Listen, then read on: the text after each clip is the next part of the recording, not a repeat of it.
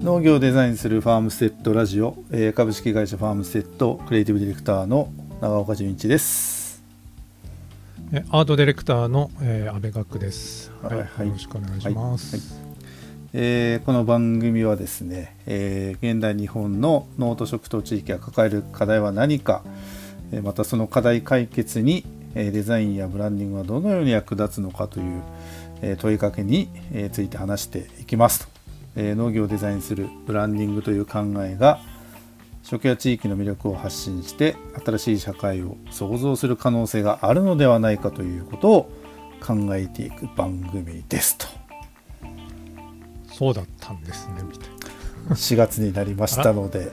改めなて改めて。改めて年度も変わったということでちょっと説明を入れようかなと。いうことでずっと入ってなかったですからね。どんな番組なのかということをちょっと改めてまあご説明して入ろうかなということで心機一転決意も新たにという感じでしょうか。本当かな。はい、ということでそういう番組として改めてまた行きますので大丈夫でしょうか。気を引き締めていかないと。いはい、けないと。はい。ですねこちらもね。はい。はい。はい、ということで、えーまあ、内容は今まで通りな感じでいきたいなと思ってるんですけども、特に新しい進行があるわけでもなくですまあ、新しいコーナーができるわけでもなく、はい。はい。まあ、いつも通りこう僕たちならではの感じでいきたいなと思います。ということで。近況近況ですね。か。うん。近況近況ですね。いやー前回も話しましたけど桜の開花もすごく早くてということなんですがあのー僕らのね北海道はまだそんな季節もう少しかなっていう感じなんですけどもまあ相変わらず北から南まで、えー伺ってですねえっ、と前回との間に、えー、と大阪の、えー生産者さんのところの、えーシンボルマークのプレゼンがあったり、はい。えー大阪でプレゼンしたかと思えば北海道の中標津町の酪農牧場さんの、えー牧場のシンボルマークをプレゼンしたりということで、うん今回は 2, 2つちょっとプレゼンテーションが重なった、えー感じの近況という感じでしょうか。なるほど。結構あの一つはあのー1年プレゼンまで約1年ですね。通常の大体倍ぐらいかな。1年ちょっとかけながら今回プレゼンという大阪の農家さんですけども、うん、なんかすごくある意味すごく時間かけさせてもらったので、えーシンボルマークが実はプレゼンした時にもうほぼその場で決まるっていう。すごい。うん、いうような状況でしたね。まあ、かなりじっくり取り組んだ感じですかね。う、ん、あのスタッフさん含めて5名ぐらいの農家さんなんですけどもあの、まあ、いろいろ見ていただいて話し合いはしたんですけども帰る頃にはもう、えー実はもうシンボルマークが決まりましたということで、おほはい、そんな農家さんのプレゼンに行ったりっていうような近況でした。最近どうでしたか？近況は。近況ですかね。えー近況といえば、まあ、もう今日のテーマになってしまうんですけども、うん。えーまあ、新年度ということで、まあ、毎年恒例のファームステッド社のうん。社員研修はい。を行いましたけども、まあ、これが僕としては、うんかなり大きな近況なので、うん。そのまま今日はその話題に入っていきたいなと、うん。はい思いますけどはいはい。そのことについてちょっと今日は話そうかな、はい。まああのーコロナ前はあの、まあ、僕らの生産者さんの、まあ、現場に行ってですね、えー、いろいろ感じながらお仕事させていただいてるっていう、まあ、スタンスなんですが毎年、えー、必ず1回ですね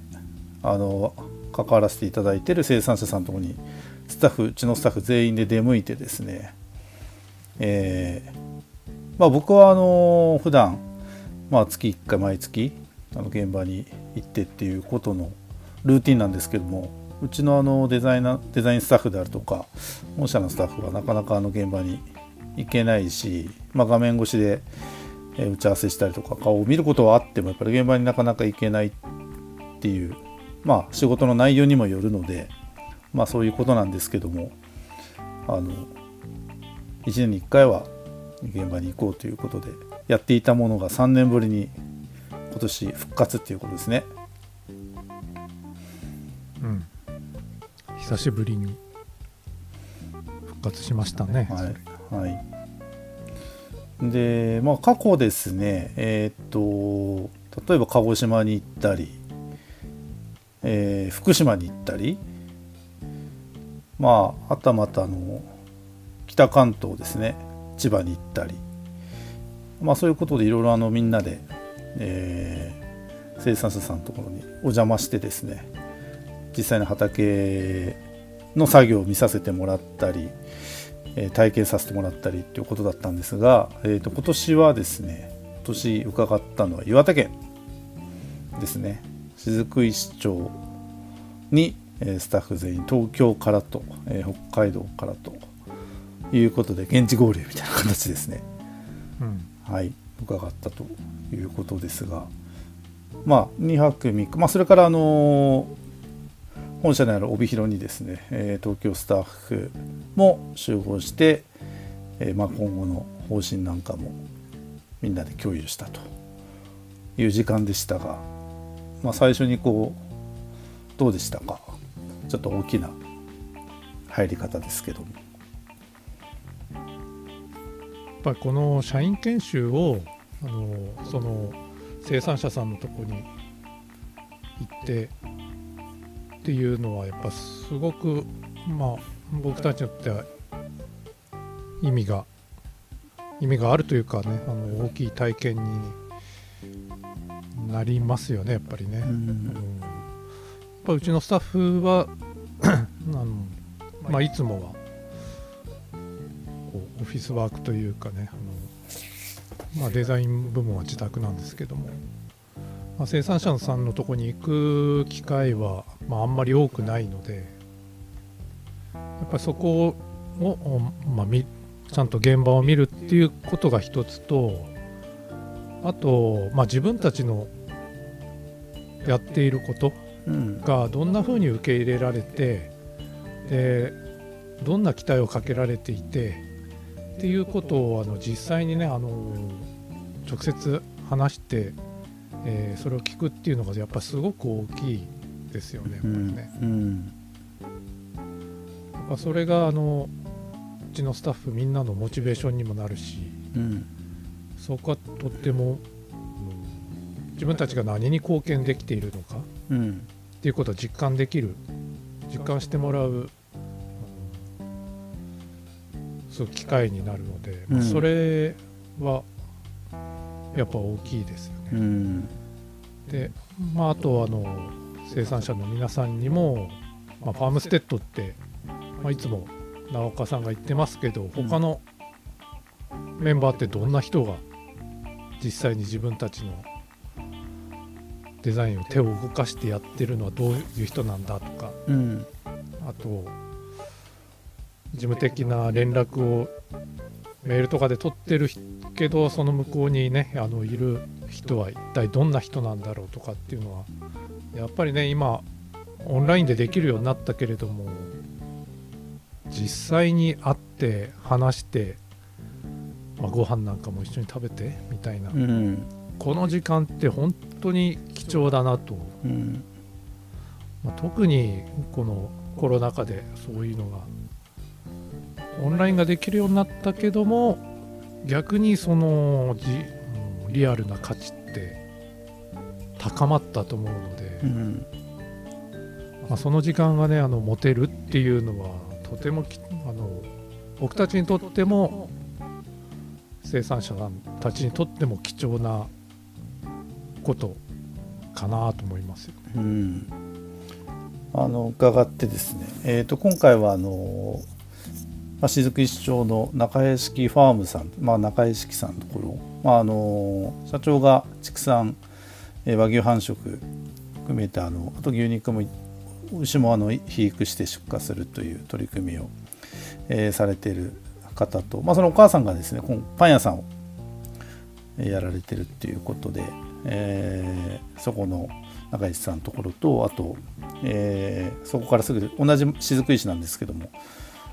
福岡豆腐店という、えー、豆腐屋さんですね。伺ってき、えー、ましたけど、まあ、福岡さんの例はまたちょっと事例紹介でちょうどあの直売所がねあのつい最近リニューアルリブランディングで、えー、屋号も変えてオープンしたというタイミングでそのことをまたちょっと事例紹介でも、えー、お話したいなと思いますけども、まあ、すごくあの おかげさまでというかありがたいことで大歓迎いただいてあのもちろん製造現場も見させてもらったり牧場もそうだし豆腐屋さんの朝早くから豆腐が作られる一連の流れまたそれに加えて出来たての、まあ、豆腐なんか食べさせてもらったりなんか多分あのー、今まで持ってた概念というかイメージしてたものがなんかこうガラッと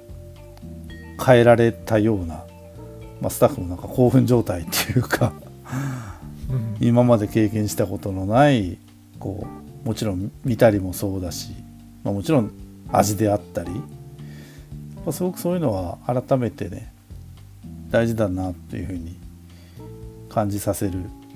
時間でしたね。そうですね、うん、うん、もう夜まで夜な夜な話をしたり、うん、なんかやっぱりこう人と人とのコミュニケーションっていうことなんかすごく失われつつあったってなかなか難しい時代だったと思うんですよ。まあ時代っていうかここ3年ぐらいだったと思うんですよね。うん、うん、だからなんかそういうのをこうまた再発見というか改めて感じるなんかこう時間になったんじゃないかなというふうに思うしなんかそういう機会もねあのもちろんあのいつもっていうわけにはいかなくてもなるべくこうそういう機会を作れたらいいなっていうのも感じた僕らとしてはそんな思いをまた新たにしたっていうのはそんな感じでしょうか。そうですね、うん、やっぱこういう機会はね本当はもっと増やしたいですよね。うん、うん、まあなんかスタッフの方もやっぱり制作の方もあったりしてなかなか時間もうまく取れなかったり、まあ、するんですけど、まあ、その辺は計画的になんか現場をやっぱりこう見るっていうのはすごく大事なことなんだなっていうのはあのスタッフのうちのスタッフを見てたりすると改めてそれをまた感じた気がします。子牛にミルクを自分の手でやるなんてなかなかできないですからね。やってたやってたそういえば。なんか最初はおっかなびっくりだったけど。ものすごい勢いで吸い付いてくるからびっくりしてましたけど、ね、うん。うん。またなんか生産者さんも、まあ、作ってる方々もやっぱ自分たちのこうやってることを少しでも理解してもらえるっていうことはすごくやっぱり嬉しいことだと思うんですよね。うん、うん、だからやっぱりなおそれをこう伝えることっていうのを僕らとしてはやっていかなきゃいけないなっていう、まあ、さっきの話じゃないですけど責任もまた改めて感じたしあの重要なことをやってるんだなっていうのはまあみんな感じてくれたんじゃないかなと、うん、いうようなことですかね。そうですね、うん、だからまあなんかあのまあそういうやっぱり僕自身もやっぱり少し、まあ、オンラインも使いながらっていうことは仕事の業務上あるかもしれないけどやっぱりこういろいろもっともっとコミュニケーション取らないと難しいなっていうふうにもまた感じました。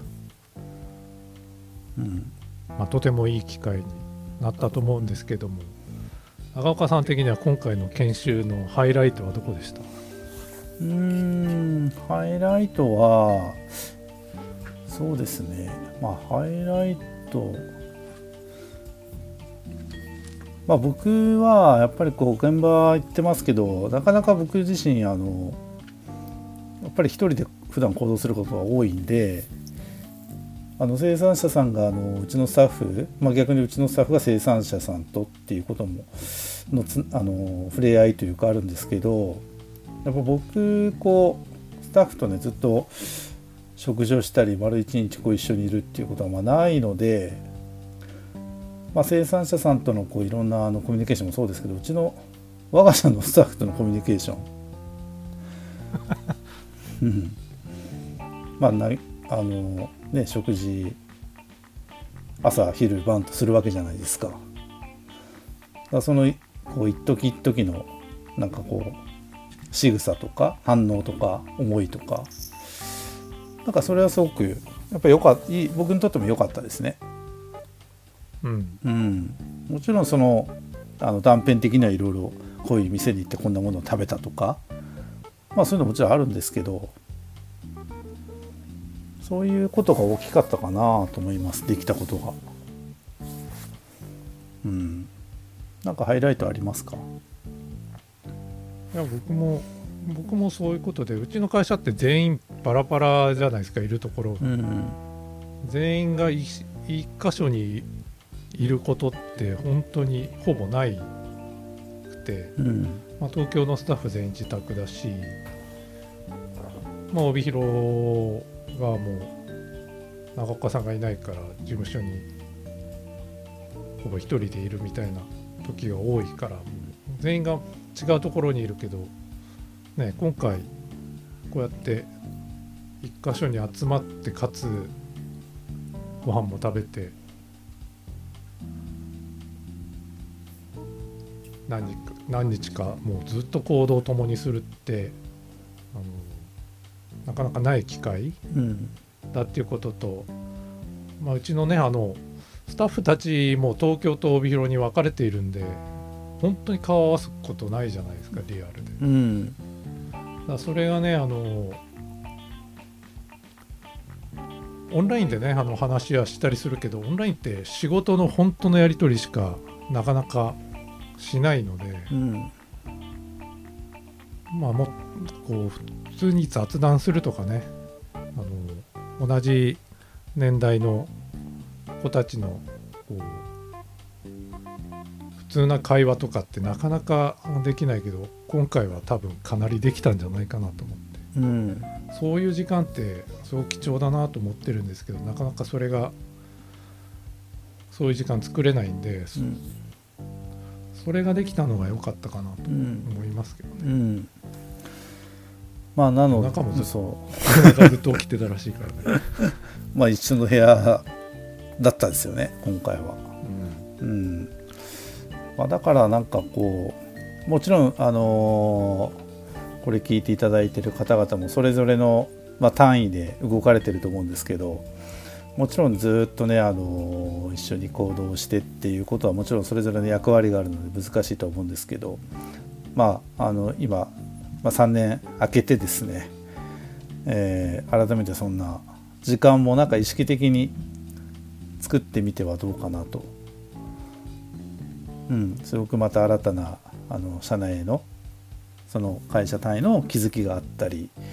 えー、まあ、そういうことにつながるんじゃないかなっていうふうに僕らも感じたので、はい、はい、ぜひあの、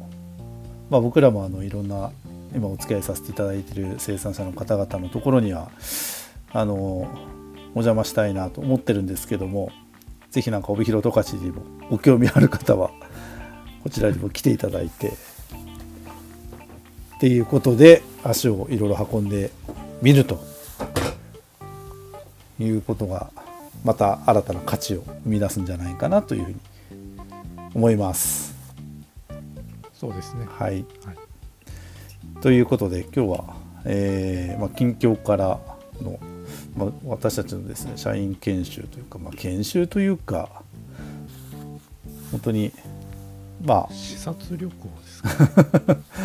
そうですね。美味しいものを食べていっぱいあの生産者の方にはいただいて本当にこの場を借りて お礼をしたいなと思います。ありがとうございました。ありがとうございまはい、はい、ということでまた、えー、ちょっと今回4月になって1回目ということですがまた今年度ポッドキャスト頑張っていきたいなと思います。はいよろしくお願いします、はい、はい、じゃあ今日はこの辺ではい。